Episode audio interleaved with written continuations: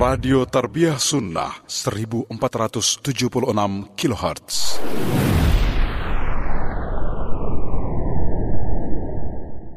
Assalamualaikum warahmatullahi wabarakatuh. Innalhamdulillah nahmaduhu wa nasta'inuhu wa nastaghfiruh wa na'udzu billahi min shururi anfusina wa min sayyiati a'malina man yahdihillahu fala mudilla lahu ومن يضلل فلا هادي له أشهد أن لا إله إلا الله وحده لا شريك له وأشهد أن محمدا عبده ورسوله قال الله تعالى في كتابه الكريم يا أيها الذين آمنوا اتقوا الله حق تقاته ولا تموتن إلا وأنتم مسلمون أما بعد أيها الإخوة kita melanjutkan kajian itu mujmal usul akidah al-sunnah wal jamaah di mana kita masuk ke poin yang ke-12 penulis berkata ru'yatul mu'minina li rabbihim yaumal qiyamati fil jannah wa fil mahsyar haqqun wa man ankaraha aw awwalaha فهو زائغ ضال وهي لن تقع لأحد في الدنيا di antara keyakinan ahlu sunnah bahwa nanti kaum mukminin akan melihat Allah pada hari kiamat di dua tempat. Tempat yang pertama itu di padang mahsyar dan tempat yang kedua itu di surga dan bahwasanya itu adalah benar, hak. Maka siapa yang mengingkarinya atau mentakwilnya, maka ia telah tersesat jalan dan menyimpang. Dan melihat Allah tidak mungkin terjadi di dunia ini. Nah, di sini beliau mengatakan bahwa kaum mukminin akan melihat Allah nanti di dua tempat. Yang pertama itu di padang mahsyar. Di mana kelak di padang mahsyar kaum mukminin dan manusia seluruhnya berdiri menunggu Allah Subhanahu wa taala. Allah berfirman wajaa rabbuka wal malaku saffan saffa wajaa rabbuka wal malaku saffan saffa dan Rabbmu datang bersama malaikat bersaf-saf maka saat itu kaum mukminin akan melihat Allah Subhanahu wa taala. Sedangkan orang-orang kafir mereka tidak bisa melihat Allah. Allah berfirman dalam surat Al-Mutaffifin, "Kalla innahum 'an rabbihim yawma idzil lamahjubun." Sekali-kali tidak. Sesungguhnya mereka orang-orang kafir itu pada hari kiamat nanti akan terhalang Maksudnya kata para ulama terhalang untuk melihat Allah. Sebutkan dalam riwayat Bukhari dalam sahihnya, demikian pula Imam Muslim dalam sahihnya, bahwa nanti pada hari kiamat Allah akan berfirman kepada seluruh manusia. Lihat ba kullu wahidin minkum ma kana ya'buduhu fid dunya. Hendaklah setiap kalian mengikuti yang dahulu ia sembah di dunia. Yang menyembah batu ikut batu. Yang menyembah patung ikut patung ke neraka jahanam. Yang menyembah para nabi, para nabi berlepas diri. Yang menyembah matahari ikut matahari. Yang menyembah bulan ikut bulan. Fayabqal mu'minun. Tersisa kaum mukminin. Lalu kemudian kata Rasulullah SAW dalam hadis tersebut, fayatihimul jabbar fi suratin la ya'rifunaha Lalu Allah pun mendatangi kaum mukminin dengan bentuk yang tidak dikenali oleh kaum mukminin. Lalu Allah berfirman kepada kaum mukminin, "Antum hahuna wan nasu qad dhahabu faman tantazirun?" Kalian masih di sini. Sementara manusia telah pergi mengikuti sesembahan-sesembahan mereka, siapa yang kalian tunggu? Apa kata kaum mukminin? Nantaziru Rabbana. Kami menunggu Tuhan kami. Lalu Allah berfirman, Ana Rabbukum. Aku Tuhan kalian. Apa kata kaum mukminin? Ma'adallah an nusyrika billahi syai'a. Hada makanuna hatta ya'tiyana rabbuna. Kami berlindung kepada Allah untuk mempersekutukan Allah dengan sesuatu pun juga. Kami akan tetap di sini sampai Tuhan kami datang. Lalu kemudian Allah berfirman kepada mereka. Bima ta'rifuna rabbakum. Dengan apa kalian mengenal Tuhan kalian? Apa kata kaum mukminin? Bisak. Dengan betis. Fayakshifullahu saqahu. Lalu Allah pun menyingkapkan betisnya. Fayasjudul mu'minun bima fihi minal munafiqin. Maka mereka pun semuanya sujud, Pak. Dan di dalam kaum mukminin ini ada orang-orang munafiknya. Adapun orang yang munafik setiap kali sujud kata Rasulullah, maka punggungnya ya lurus lagi tidak bisa sujud dia. Ini menunjukkan saudaraku sekalian bahwa nanti kaum mukminin akan melihat Allah di padang mahsyar. Iya. Di tempat yang kedua di surga, masya Allah. Semoga dalam hadis riwayat Bukhari dan Muslim bahwasanya para sahabat bertanya kepada Rasulullah sallallahu alaihi wasallam, "Ya Rasulullah, hal nara rabbana?" Wahai Rasulullah, Apakah nanti di hari kiamat kita akan melihat Rob kita, Allah? Maka Rasulullah Shallallahu Alaihi Wasallam bersabda, Hal tudammuna fi ru'yati al-qamar lailatul badr? Apakah kalian berdesak-desakan untuk melihat bulan purnama saat tidak ada awan? Kata mereka tidak ya Rasulullah. Hal tudarruna fi ru'yati syams laisa dunaha sahab Apakah kalian perlu berdesak-desak untuk melihat matahari saat langit tidak ada awan? Apa kata para sahabat tidak, wahai Rasulullah? Kata Rasulullah SAW, Innakum satarawna rabbakum. Kama tarawnal qamar laylatal badr laisa duna sahab. Kalian kelak akan melihat Rob kalian. Sebagaimana kalian melihat bulan purnama di malam yang tidak ada padanya awan. Masya Allah. Akhal Islam, saudaraku seiman.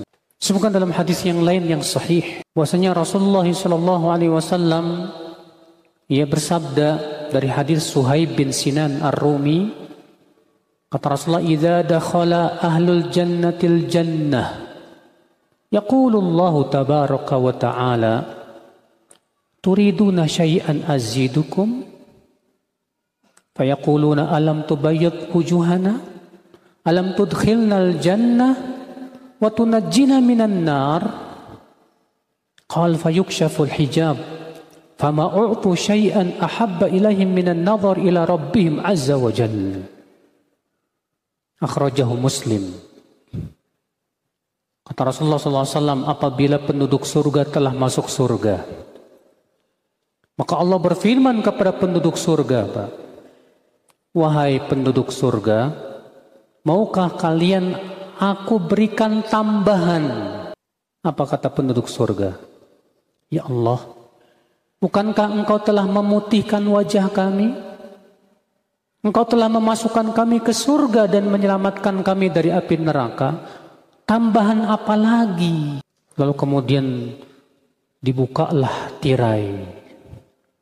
Maka tidak penduduk surga tidaklah diberikan kenikmatan yang melebihi kenikmatan melihat wajah Allah Subhanahu wa taala. Dikeluarkan oleh Muslim dalam sahihnya. Kemudian Rasulullah SAW membaca firman Allah dalam surat Yunus ayat 26. Allah berfirman, lilladzina ahsanul husna wa ziyadah. Untuk orang-orang yang berbuat ihsan, bagi mereka husna, yaitu surga. Waziyadah dan tambahan. Yang dimaksud dengan tambahan di sini apa, Pak? Melihat wajah Allah subhanahu wa ta'ala. Subhanallah ya akhal Islam. Ya. Bayangkan akhi, orang-orang yang menyembah selain Allah di dunia sudah melihat Tuhannya. Yang menyembah salib sudah melihat Tuhannya. Yang menyembah matahari sudah melihat Tuhannya. Yang menyembah kuburan sudah melihat Tuhannya. Yang menyembah batu sudah melihat Tuhannya. Sementara kita kaum mukminin yang menyembah Allah saja, kita belum pernah melihat Allah Pak di dunia. Maka kelak yang hanya bisa melihat Allah nanti pada hari kiamat hanya orang-orang yang mentauhidkan Allah. Yang tidak mempersekutukan Allah sedikit pun juga. Masya Allah. Bayangkan saudaraku sekalian. ya Kita saja di dunia Pak. Ketika kita beribadah, bermunajat kepada Allah, kita merasakan nikmat yang luar biasa. Bagaimana kalau kita melihat wajah Allah langsung, Pak? Yang maha indah. Kita melihat di dunia ini ya pemandangan-pemandangan indah saja luar biasa. Bagaimana dengan melihat yang maha indah yaitu Allah Subhanahu wa taala. Makanya ya akhi, Masya Allah ya, luar biasa sekali.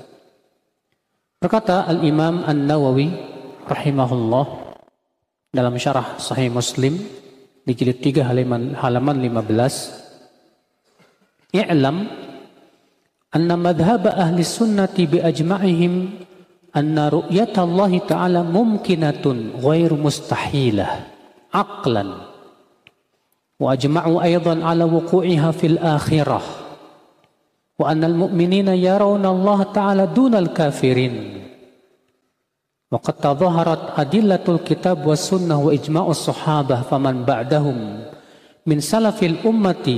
ala isbati ru'yatillahi ta'ala fil akhirati lil mu'minin. Wa akhrajaha nahun min ishrina suhabiyan an Rasulillahi sallallahu alaihi wasallam. Wa ayatul Qur'ani fiha masyhurah. Ketahuilah kata Imam Nawawi bahwa keyakinan ahlu sunnah seluruhnya bahwa melihat Allah itu sangat mungkin dan tidak mustahil secara akal dan bahwasanya nanti kaum mukminin akan melihat Allah di akhirat Adapun orang kafir mereka tidak bisa melihatnya. Dan telah banyak kata beliau dalil-dalil dari Al-Quran, dari hadis, dan ijma para sahabat, dan para ulama setelah mereka menetapkan bahwasannya kaum mukminin akan melihat Allah. Dan yang meriwayatkannya kata beliau sekitar 20 sahabat Rasulullah sallallahu alaihi wasallam. Adapun ayat-ayat dalam Al-Quran masyhur sekali.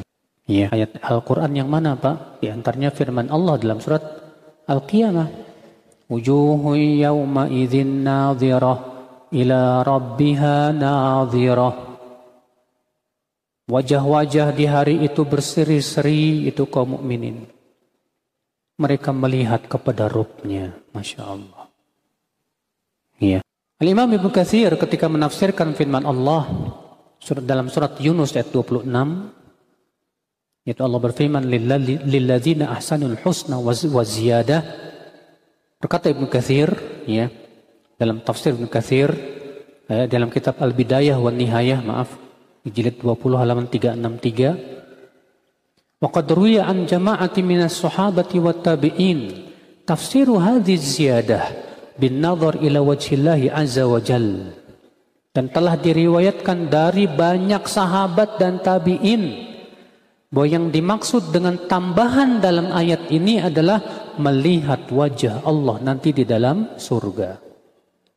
Dan yang menafsirkan ini Abu Bakar, Ubay bin Ka'ab, Ka'ab bin Ujrah, Hudzaifah bin Yaman, Abu Musa al-Ash'ari, Abdullah bin Abbas, di kalangan tabi'in Sa'id bin Musayyib, Mujahid, Ikrimah, Abdurrahman bin Abi Layla, Abdurrahman bin Sabit, Wal Hasan, Qatadah, Duhaq, dan ulama-ulama yang banyak sekali. Dan ini kayak ijma ahlu sunnah wal jamaah.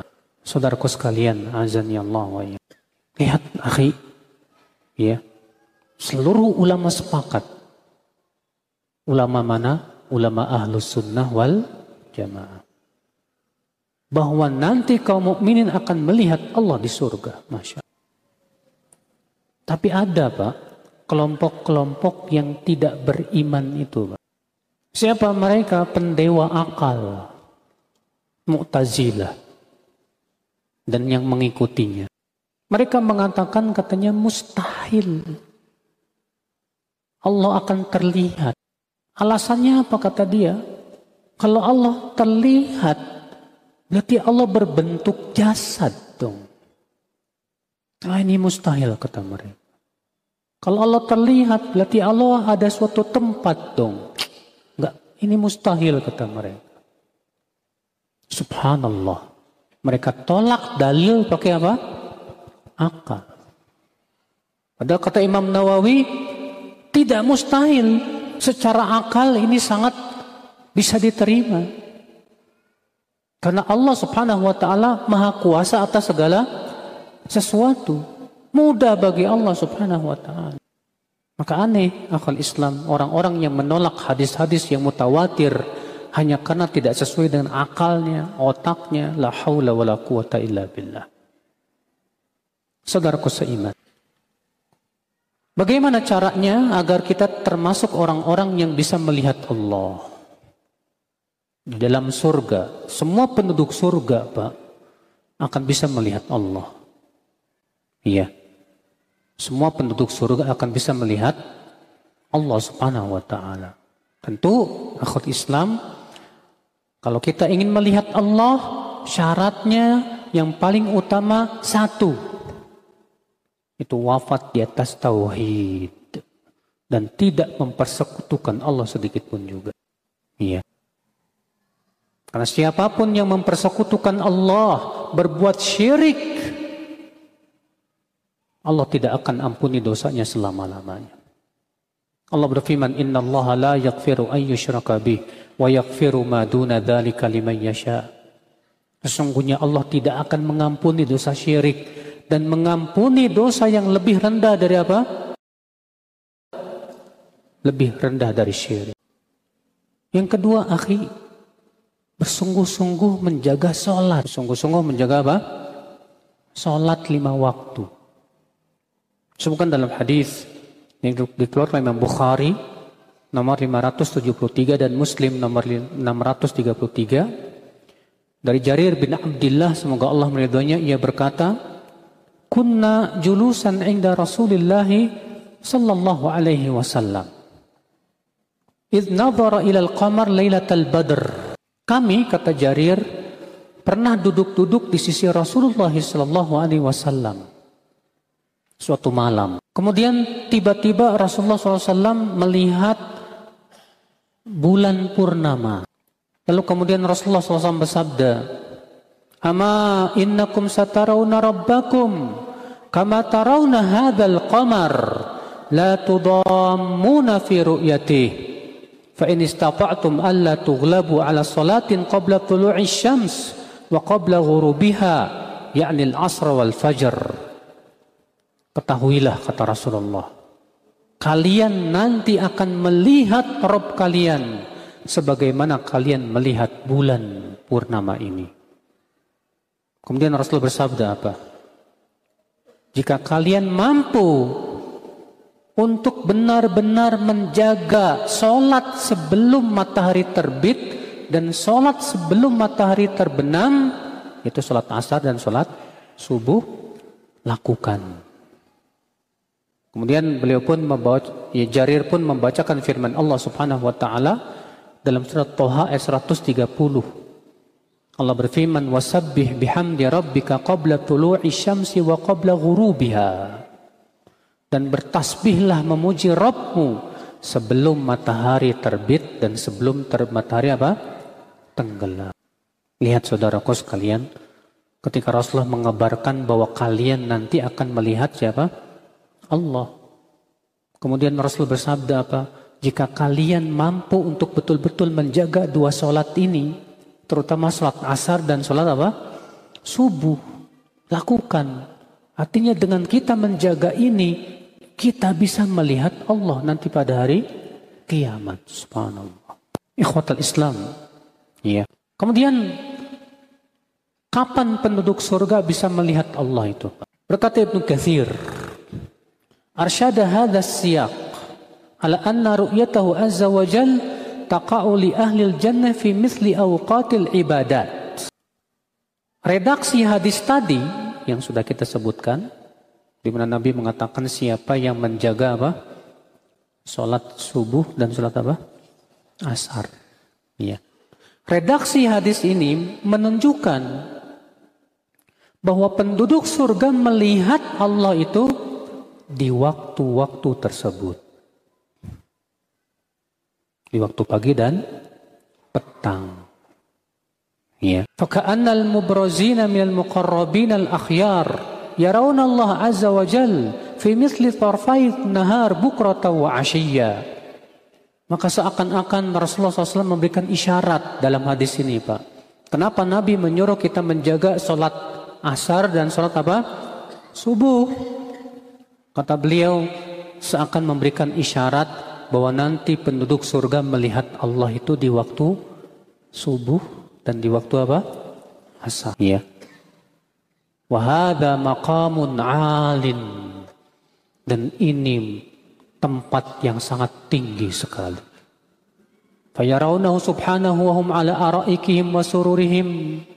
Mereka melihat Allah sambil mereka duduk di atas dipan-dipan mereka.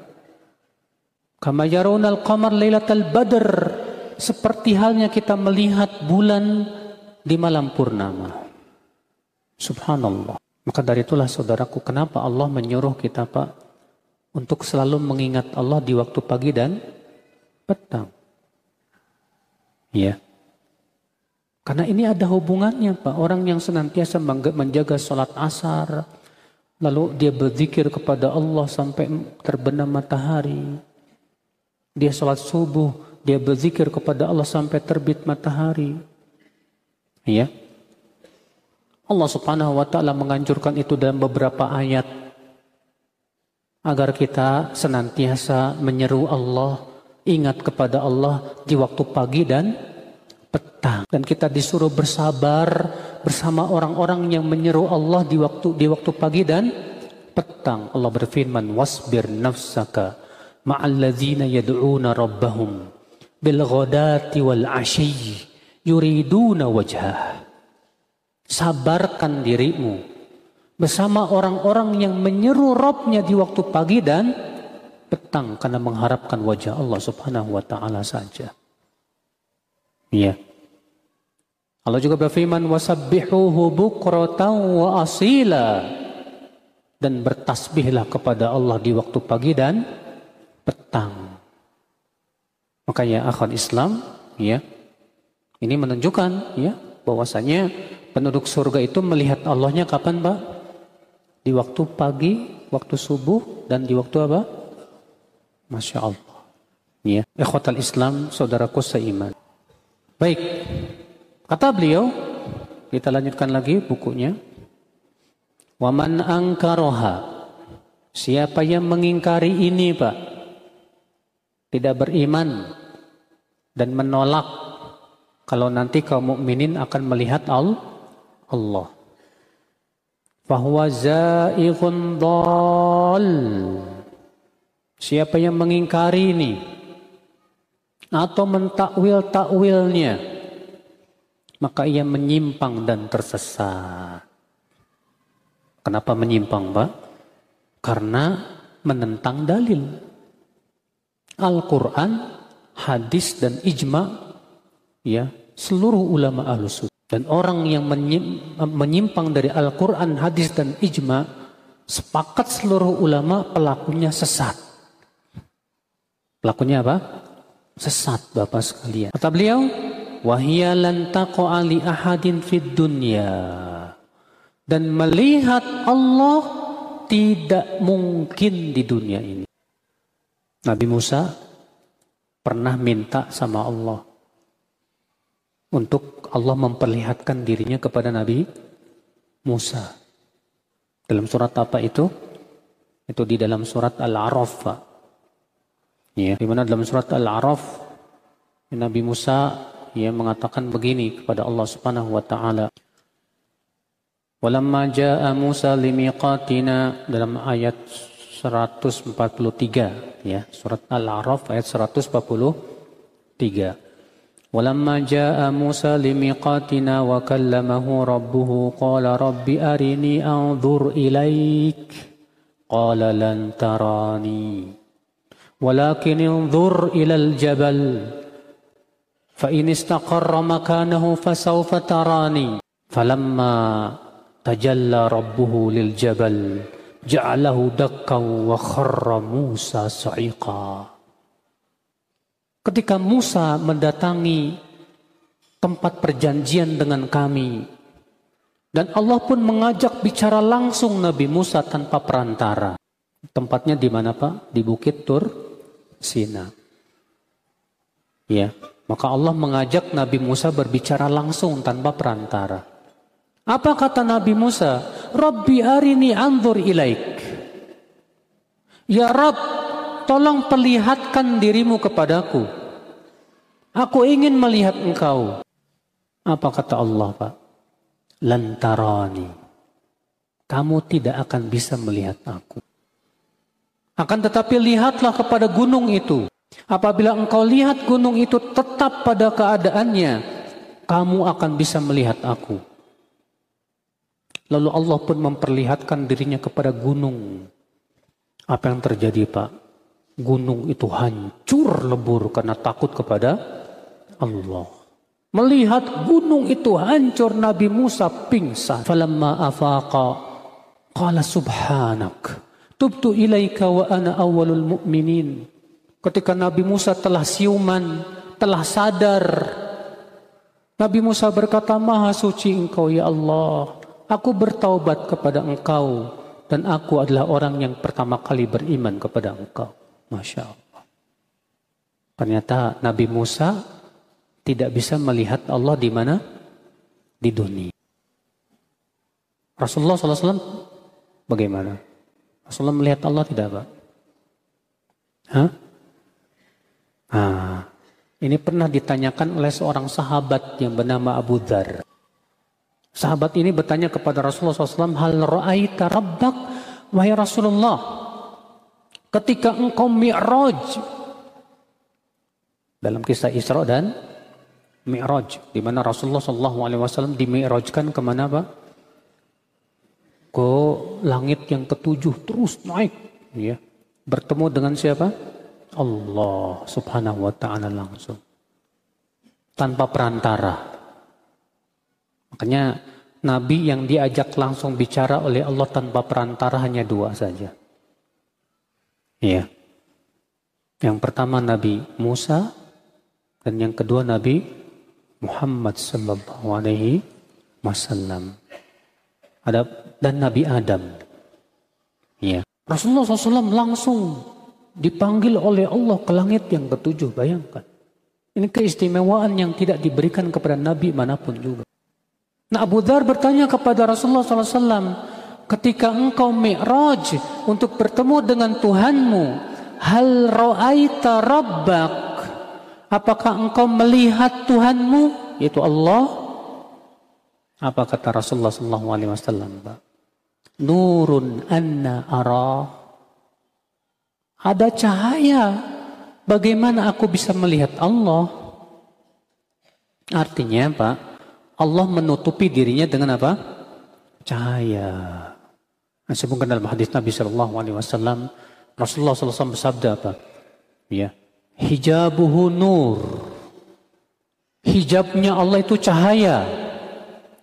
Lau kasyafah, kalau Allah membuka hijabnya, maka akan terbakarlah semua yang dilihat oleh Allah Subhanahu wa taala. Hadis ini tegas menunjukkan, Pak, bahwa Rasulullah SAW itu tidak bisa melihat Allah ketika Mi'raj. Iya. Makanya pendapat yang sahih, yang rajih. Memang terjadi khilaf di kalangan para sahabat ya. Sebagian sahabat ada yang menetapkan bahwa Rasulullah melihat Allah. Sebagian sahabat mengatakan Rasulullah tidak melihat Allah dan ini yang benar. Kenapa? Karena Rasulullah langsung ditanya oleh sahabat tersebut, engkau melihat Tuhanmu? Kata Rasulullah, ada cahaya bagaimana aku bisa melihatnya? Kata Rasulullah Shallallahu Alaihi Wasallam. Ya. Namun kata Ibnu Abbas, Rasulullah SAW melihat Allah dengan mata hatinya. Melihat Allah dengan mata apa? Hatinya. Di mana? Saat mimpi. Yang disebutkan dalam hadis dari Imam Ahmad dalam musnadnya. Bahwasanya Rasulullah SAW bermimpi. Kata Rasulullah, Ra'aitu Rabbi fi ahsani surah. Aku bermimpi bertemu dengan Allah dan melihat Allah dalam bentuk yang sangat indah sekali. Faqala li Lalu Allah berfirman kepadaku, Ya Muhammad, Atadri fima yakhtasimu fihil mala'ul a'la. Tahukah kamu apa yang sedang diperbincangkan oleh malaikat yang ada di langit sana? Maka Rasulullah SAW bersabda, La adri ya Rabb. Aku enggak tahu ya Allah. Lalu kata Rasulullah SAW, Fawadu'a kaffahu baina katifai. Hatta wajatu burdaha baina sadiyai. Maka Allah pun meletakkan telapak tangan tangannya di antara dua pundaku. Sehingga aku merasakan dinginnya di antara dua dadaku. Fa'alim tu ma fis samawati wal ard. Maka saat itu aku, aku langsung tahu apa yang terjadi di langit dan di bumi saat itu. Lalu Allah kembali berfirman, Atadri fima yakhtasimu fihil mala'ul a'la? Tahukah kamu apa yang sedang diperbincangkan oleh malaikat yang ada di mana? Di langit sana? Kata Rasulullah apa, Naam adri. Aku tahu ya Allah. Fil kafarati wad darajat. Mereka memperbincangkan tentang amal yang menggugurkan dosa dan amal yang mengangkat apa? derajat. Masya Allah. Bal kafarat. Adapun amal yang menggugurkan dosa kata Rasulullah SAW apa Pak? Masyul akdami ilal jamaat. Berjalan kaki menuju sholat berjamaah. Wa isbahul wudu'i indal makruhat. Dan menyempurnakan wudhu di saat-saat sulit. Maksudnya saat dingin banget atau kita sedang sakit gitu. Wantidharus sholah ba'das sholah. Dan menunggu sholat sampai sholat berikutnya di mana? Di masjid. Apa kata Allah kepada Rasulullah SAW? Sadaqta ya Muhammad. Faman fa'ala dhalik asha bi khairin wa mata bi khairin wa kana min khati'ati kayaumi waladathu ummu. Kamu benar hai Muhammad. Siapa yang melakukan perbuatan-perbuatan tadi, maka ia akan hidup dalam keadaan baik, wafat pun dalam keadaan baik, dan dia akan bersih dari dosanya seperti dilahirkan oleh ibunya kembali. Masya Allah. Siapa yang bisa mengulangi perbuatan tadi? Coba nih yang depan nih. Apa aja tadi amalannya? Hah? Enggak ini yang ini nih, beliau nih. Apa aja mas? Hmm? Siapa yang tahu? Allah, Masya Allah.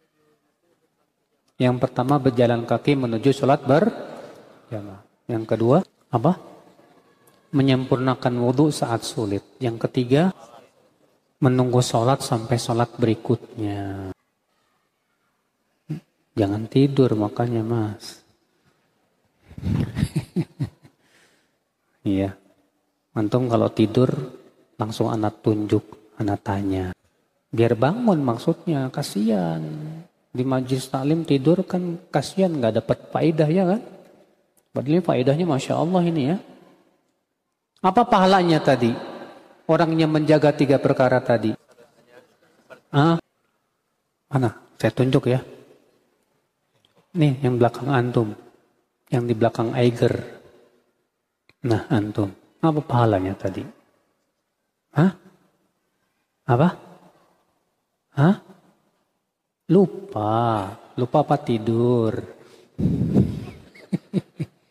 Ini apa Pak? Hah? Cuma itu aja. Ada yang lain? Ya.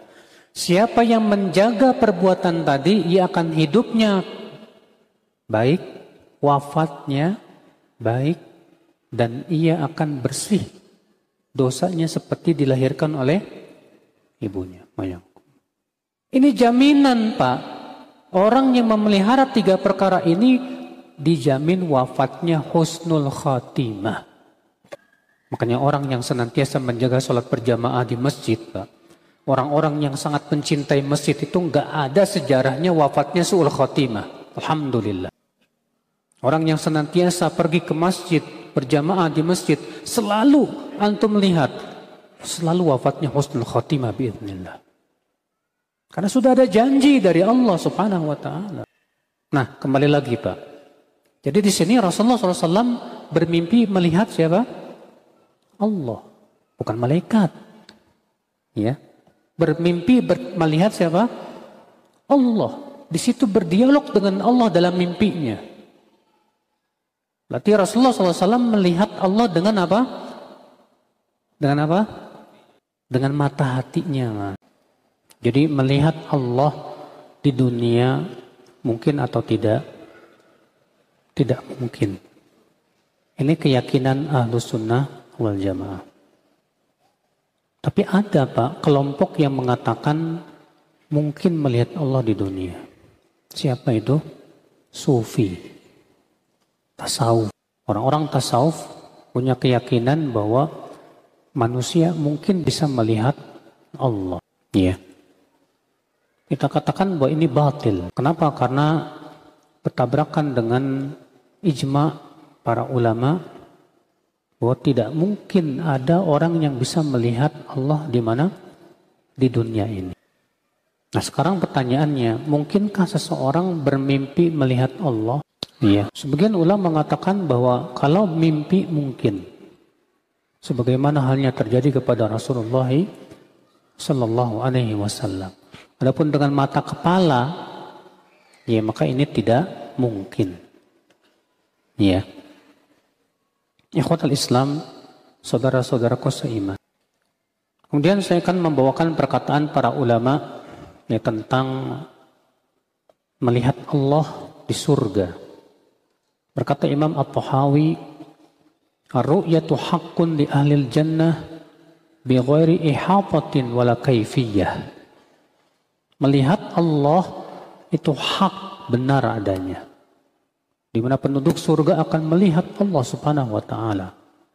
Iya.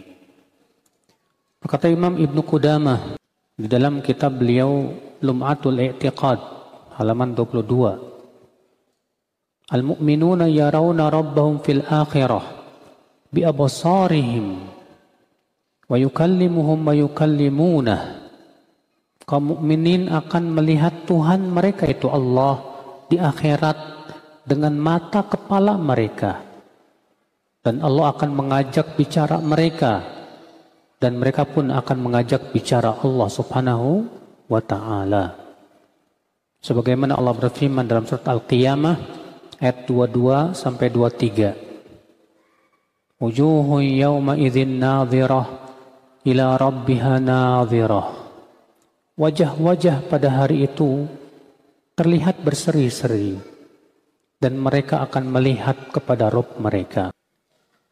Berkata Al-Imam Ibn Qayyim rahimahullah, "A'zamu na'imil akhirah wa ladzatiha hiya an-nazar ila wajhi Rabb jalla jalaluh wa sama'u kalamihi minhu wal qurbu minhu." Nikmat akhirat yang paling agung dan kelezatan surga yang paling lezat yaitu melihat kepada wajah Allah Subhanahu wa taala dan mendengarkan ucapan firman-firman Allah serta dekat dengan Allah Subhanahu wa taala. Ya. Makanya Rasulullah SAW Pak, mengajarkan kepada kita doa di mana Rasulullah berdoa wa as'aluka ladzatan nazar ila wajhikal karim wa syauq ila liqa'ik. Ya Allah, aku minta kepadamu ya Allah kelezatan melihat wajahmu yang mulia dan aku minta kepada engkau rindu untuk bertemu dengan engkau. Ya, Rasulullah SAW minta kepada Allah supaya kita diberikan oleh Allah kelezatan melihat wajah Allah Subhanahu wa taala. Ya. Berkata Ibnu Abil Izz, "Qad qala bi thubuti ru'ya as-sahabah wa tabi'un wa a'immatul islam al-ma'rufuna bil imamati fid din wa ahlul hadis ahli al-kalam al-mansubuna ila sunnati wal jamaah." yang berpendapat dan meyakini bahwasanya kaum mukminin akan melihat Allah seluruh sahabat dan seluruh tabi'in dan seluruh ulama ahlu sunnah wal jamaah dan ahli hadis. Wahadil masalah min ashrafi masaili usulid dini wa ajalliha. Dan masalah ini termasuk masalah-masalah pokok-pokok agama yang paling mulia dan yang paling agung, Mbak. Ya. Ghayatul lati syammara ilahil musyammirun wa tanafasal mutanafisun. Di mana ini tujuan orang-orang bersungguh-sungguh ingin masuk surga. Itu agar bisa melihat siapa? Allah Subhanahu wa taala. Ya. Nah ini ya akal Islam. Jadi seluruh ulama sepakat tidak ada perselisihan. Yang menyelisihi keyakinan ini hanya siapa? Mu'tazilah. Dan Mu'tazilah telah menyelisihi Al-Quran, hadis, dan ijma' para ulama. Makanya para ulama sepakat bahwa Mu'tazilah tersesat. Iya. Keyakinan mereka menyimpang akal Islam Ya, a'azzakumullah. Inilah akhi ya uh, pembicaraan kita tentang melihat Allah di dalam surga dan insya Allah kita lanjutkan dengan tema lain pada pertemuan yang akan datang. Silakan kalau ada yang mau bertanya. Bagaimana agar kita bisa mendapatkan manisnya iman? Masya Allah, pertanyaan yang luar biasa. Ada sebuah hadis Pak, Rasulullah SAW menyebutkan tentang cara agar kita bisa merasakan manisnya iman. Itu hadis yang dikeluarkan oleh Bukhari dan Muslim. Bahwa Rasulullah SAW bersabda, Thalathun man kunna fihi wajada bihinna halawatal iman. Ada tiga perkara. Siapa yang tiga perkara ini ada pada diri seseorang, maka dia akan merasakan manisnya iman. Catat baik-baik tiga perkara ini. Yang pertama, an yakuna Allah wa rasuluhu ahabba ilahi mimma siwahuma. Allah dan Rasulnya lebih ia cintai dari segala-galanya. Yang pertama, Allah dan Rasulnya lebih ia cintai dari segala-galanya. Yang kedua, Wa an yuhibbal mar'a la yuhibbuhu illa lillah. Dia mencintai seseorang hanya karena Allah, bukan karena dunia. Yang kedua apa? Mencintai seseorang karena apa? Allah, bukan karena dunia. Yang ketiga kata Rasulullah SAW, wa an yakraha an ya'uda fil kufr kama yakrahu an yukdhafa finnar. Dia tidak mau kembali kepada kekafiran setelah Allah selamatkan ia sebagaimana ia tidak mau dilemparkan ke dalam api. Maka kata Rasulullah siapa yang tiga perkara ini ada pada diri seseorang maka ia akan mendapatkan manisnya iman. Masya Allah. Ya. Bagaimana cara mendapatkan kenikmatan dalam sholat Ustaz? Akhi, kenikmatan dalam sholat hanya bisa dirasakan ketika kita memahami arti-artinya Pak. Ketika antum mengucapkan Allahu Akbar, antum merasakan kebesaran Allah di hati antum. Lalu antum membaca Alhamdulillahi Rabbil Alamin. Antum paham, Masya Allah. Segala puji bagi Allah Rabbul Alamin. Ar-Rahmanir Rahim. Yang maha pengasih lagi maha penyayang. Kita merasakan kasih sayang Allah yang begitu luas. Iya. Ketika kita ruku, kita baca apa? Subhana rabbiyal azim wa bihamdi. Maha suci Allah Rabbku yang maha agung dengan memujinya. Kalau kita betul-betul pahami maknanya, kita resapi, kita renungi, Masya Allah. Di situlah kita akan merasakan apa? Nikmat sekali dalam sholat itu. Tapi kalau antum nggak memahami, sudah gitu pikirannya pergi ke mana? Mana? Sholat ya sholat.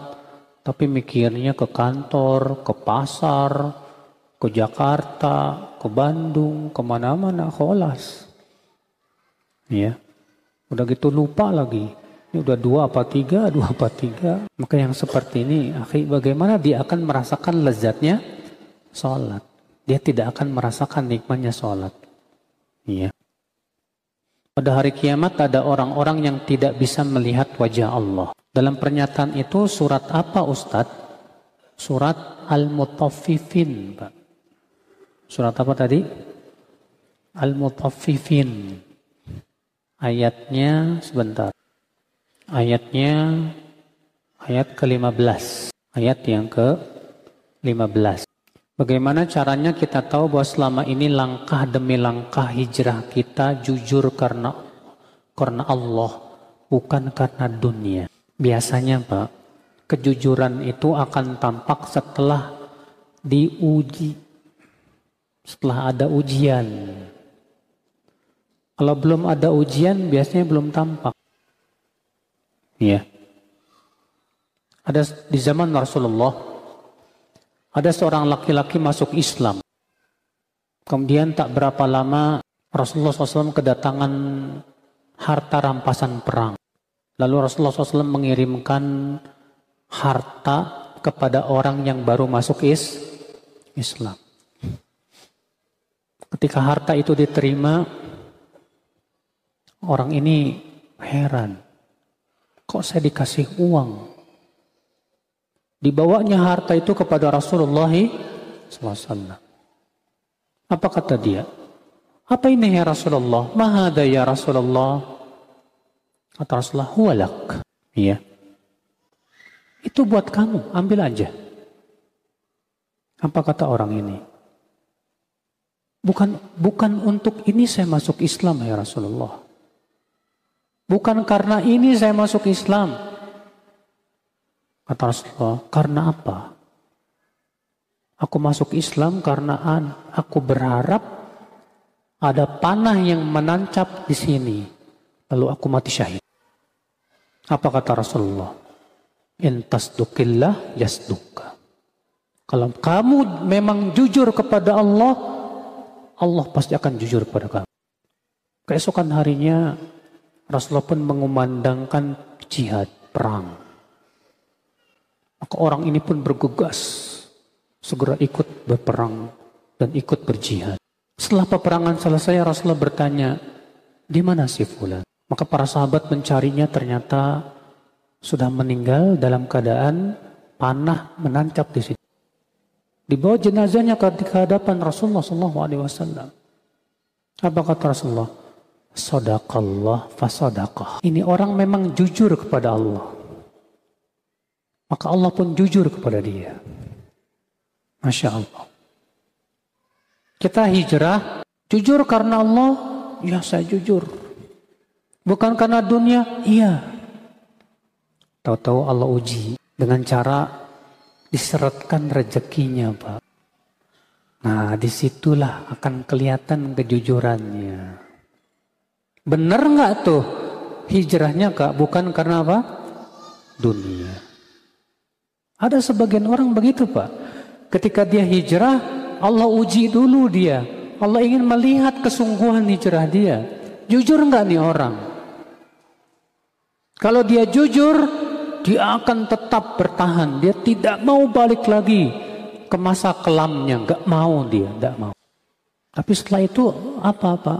Allah berikan kepada dia kenikmatan demi kenikmatan. Setelah Allah tahu jujurnya hijrah dia. Saya kenal beberapa orang yang dia tadinya penyanyi terkenal sekali Pak. Ya. Dia hijrah. Ketika mulai hijrah pusing. Ya. Sampai-sampai buat beli susu anaknya aja nggak punya duit. Pak. Tapi subhanallah memang dia jujur. Dia tidak mau balik lagi ke masa lalunya yang kelam. Tidak mau dia. Makanya terus berusaha, berusaha, berusaha, berusaha. Allah tahu kejujuran dia. Setelah itu Allah berikan kepada dia kemudahan demi kemudahan dalam rezekinya. Alhamdulillah. Makanya ujian itu untuk memilah siapa yang jujur, siapa yang dusta. Allah berfirman Alif Lam Mim ahasiban nas ayyutraku ayyakulu amanna wahum la yuftanun Walaqad fatanna alladhina min qablihim fala alladhina sadaqu wa la ya'lamanna. Alif lam mim. Apakah manusia mengira akan dibiarkan berkata kami beriman sementara ia tidak diuji? Tidak mungkin. Sungguh kami telah menguji orang-orang sebelum mereka. Dengan ujian itu kami tahu siapa yang jujur dan siapa yang dusta. Iya.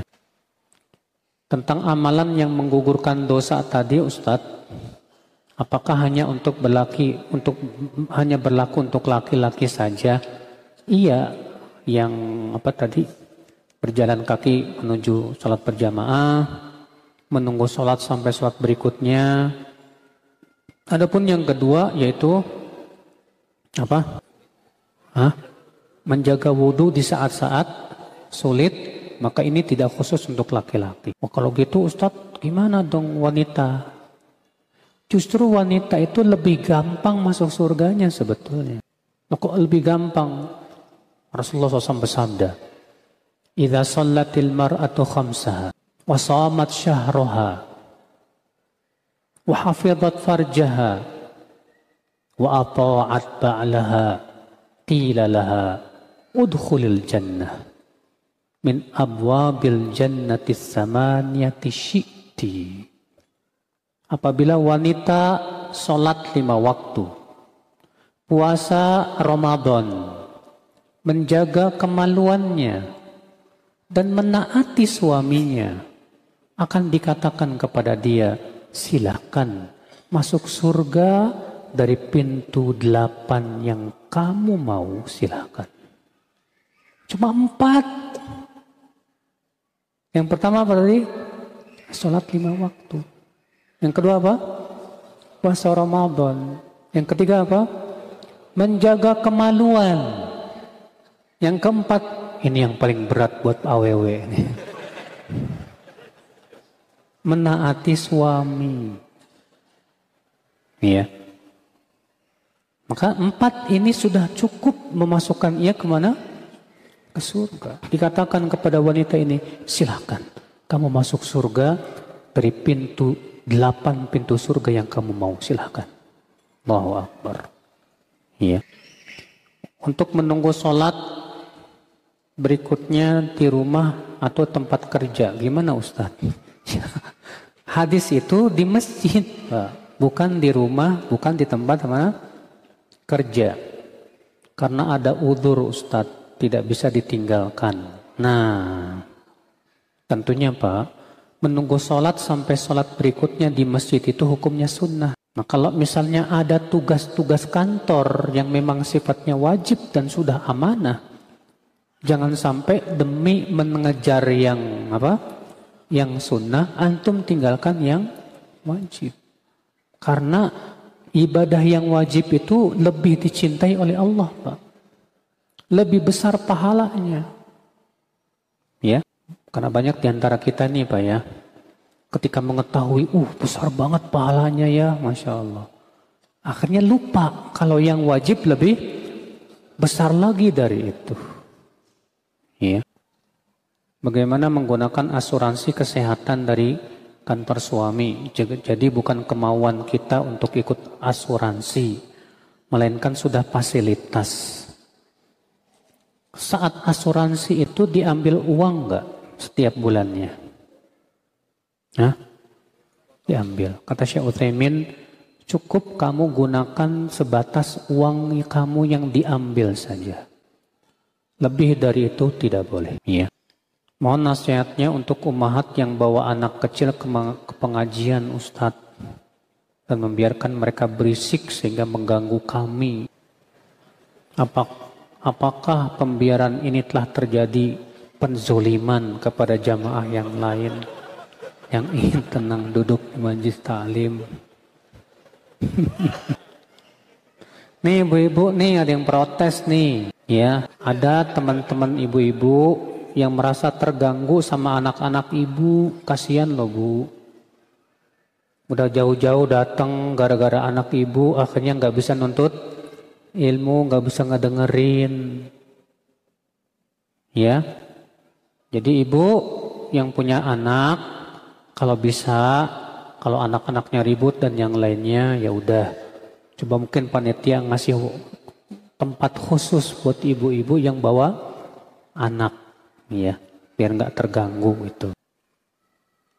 Saya punya kawan yang saat ini tinggal di luar kota dan alhamdulillah sudah hijrah, tapi qadarullah suami kawan ini belum hijrah. Kawan anak ingin sekali ikut kajian di Bandung karena di kotanya jarang ada kajian. Alhamdulillah kawan anak diizinkan untuk ke Bandung mengikuti kajian. Namun tanpa ikut serta suaminya. Jadi kawan anak nyetir sendiri di luar kota demi ikut kajian. Itu hukumnya gimana ya Ustadz? safar tanpa mahrom. Namun diizinkan oleh mahromnya. Pertama, pada asalnya wanita tidak boleh safar tanpa mahrom. Namun haramnya Pak dari jenis haram karena bisa menjerumuskan. Maka sesuatu yang diharamkan karena menjerumuskan boleh ketika ada kebutuhan. Apalagi itu sifatnya darurat. Tapi dengan syarat satu, aman. Syaratnya apa? Aman. Yang kedua, ya, usahakan dulu mencari kajian di kotanya. Masa nggak ada sama sekali? Ya, mungkin bisa tanya-tanya di mana kajian sunnah di kotanya, di tempatnya. Mungkin selama ini dia nggak tahu kali. Insya Allah setelah ditanya-tanya ke panitia-panitia kajian, mungkin bisa dapat di situ. Ya, sehingga tidak perlu lagi untuk apa? sabar. Yang ketiga, di zaman sekarang alhamdulillah media media itu mudah sekali. Di kajian sekarang aja nih ditayangkan nih Pak. Bisa ngikutin di media tanpa harus pergi safar. Ya. Jadi selama masih bisa tanpa safar, tanpa melakukan keharaman, selama masih bisa melakukan tanpa melakukan keharaman, hindari. Ya. Apabila seseorang melakukan perbuatan dosa atau maksiat ketika sendirian dan telah bertaubat, apakah pahala yang ditergugurkan oleh maksiat ketika sendiri bisa dikembalikan oleh Allah Subhanahu wa taala? Dan apabila kita terjatuh lagi pada maksiat tersebut, kemudian bertobat kembali, apakah pada hari kiamat pahalanya akan terhapus bagikan gunung yang ditiupkan oleh angin atau tidak, ditimbang nanti di hari kiamat. Antara kebaikan dan keburukannya. Kalau ternyata kebaikannya jauh lebih banyak, Allah ampuni dia. Kalau ternyata keburukannya jauh lebih berat, maka kalau Allah kehendaki, Allah adab dia. Tapi kalau Allah kehendaki, Allah ampuni dia itu diserahkan kepada Allah hanya Allah yang maha tahu. Yang jelas selalulah banyak bertaubat. Terus istighfar kepada Allah subhanahu wa ta'ala. Sebelumnya telah dijelaskan keutamaan bertasbih sebelum matahari terbit. Tapi lebih utama mana berzikir atau menghadiri majelis ilmu di waktu tersebut Ustadz? Para ulama sepakat Pak bahwa menuntut ilmu itu termasuk zikir. Termasuk apa? Mikir. Dan manfaat ilmu jauh lebih besar dibandingkan apa? Zikir biasa. Imam Syafi'i mengatakan menulis ilmu sesaat menuntut ilmu sesaat lebih aku sukai daripada sholat semalam suntuk. Imam Ahmad ditanya, mana yang lebih engkau sukai? Engkau menuntut menulis ilmu atau engkau sholat malam? Kata Imam Ahmad, orang yang sholat malam, pahalanya buat dia sendiri.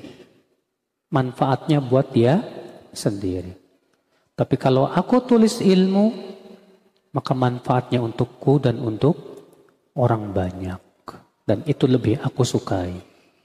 Iya. Ini, nah ini dosa nih. Tapi kalau antum seperti berlalu aja, dan antum tidak menikmatinya, seperti ini tidak dosa. Dalilnya hadis yang dikutip Imam Abu Daud dalam sunannya, bahwa pernah Rasulullah berjalan bersama Ibnu Umar di padang pasir. Lalu terdengarlah suara seruling. Suara apa? Seruling. Maka Rasulullah SAW menutup apa? Telinga. Dan terus Rasulullah bertanya kepada Ibnu Umar, masih terdengar tidak? Sampai Ibnu Umar mengatakan, sudah tidak ya Rasulullah. Maka Rasulullah pun membuka apa? Hah? Telinga. Di situ Rasulullah membiarkan Ibnu Umar apa? Mendengar tidak? Sehingga kata para ulama ini menunjukkan beda antara mendengar dengan menikmati. Sebatas mendengar lewat begitu saja dan tidak menikmati, tidak dosa. Tapi kalau kita mendengar sambil menikmati, nah ini yang dosa.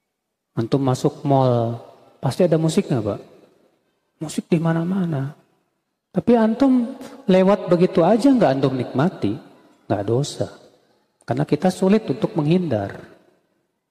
Tapi kalau antum sambil tangannya gini-gini, ya, ya, wah ini sudah menikmati namanya Pak. Nah, ini dosa. Ya. Pertanyaan-pertanyaan yang sama.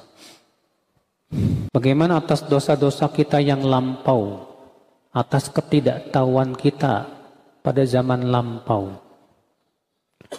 Nabi mengajarkan minta ampun yang sifatnya menyeluruh. Pak. Apa kata Rasulullah SAW? Ya. Allahumma gfir zambi kullah. Diqqahu wa jillah. Awalahu wa akhirah. Ya. Alaniyatahu wa sirrah. Ya Allah, ampuni dosaku seluruhnya. Yang kecil maupun yang besar. Yang awal maupun yang akhir. Yang terang-terangan maupun yang sembunyi-sembunyi. Lihat. Nabi mengajarkan doa, minta ampunnya secara apa? Menyeluruh. Maka kalau kata, kata Imam Nawawi, Siapa yang minta ampun kepada Allah untuk seluruh dosanya secara keseluruhan dan dia taubat dari seluruh dosanya tanpa menyebutkan satu per satu itu sudah cukup. Itu sudah apa?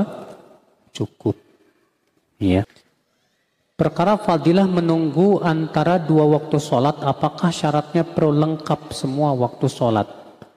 Atau boleh salah satu waktu saja Ustadz? Boleh salah satu saja, misalnya antum menunggu dari maghrib sampai apa? Isya. Apalagi sambil taklim lagi, Masya Allah. Antum dapat dua pahala sekaligus. Pahala yang pertama menunggu apa? Sholat. Yang kedua pahala menuntut ilmu. Dan selama kita berada di masjid, Malaikat terus mendoakan, terus mendoakan. Ya Allah ampuni dosanya, ya Allah rahmati dia, ya Allah ampuni dosanya, ya Allah rahmati dia. Terus saja. Ya, bayangkan luar biasa sekali, Pak. Ibu Ana ternyata terkena sihir. Minta doanya Ustadz untuk kesehatan Ibu Ana. Syafah Allah. Semoga Allah menyembuhkan nih penyakit Ibu Antum dan mengangkat sihir yang ya apa namanya yang ada padanya dan memberikan kepada ibu antum perlindungan. Ya. Amin ya rabbal alamin. Ini saja kita tutup subhanakallah bihamdik. Asyhadu an la ilaha illa anta Astagfirullahaladzim. Sallallahu ala nabiyina Muhammadin wa ala alihi wa sahbihi wa sallama tasliman kathira. Taufiq. Radio Tarbiyah Sunnah 1476 kHz.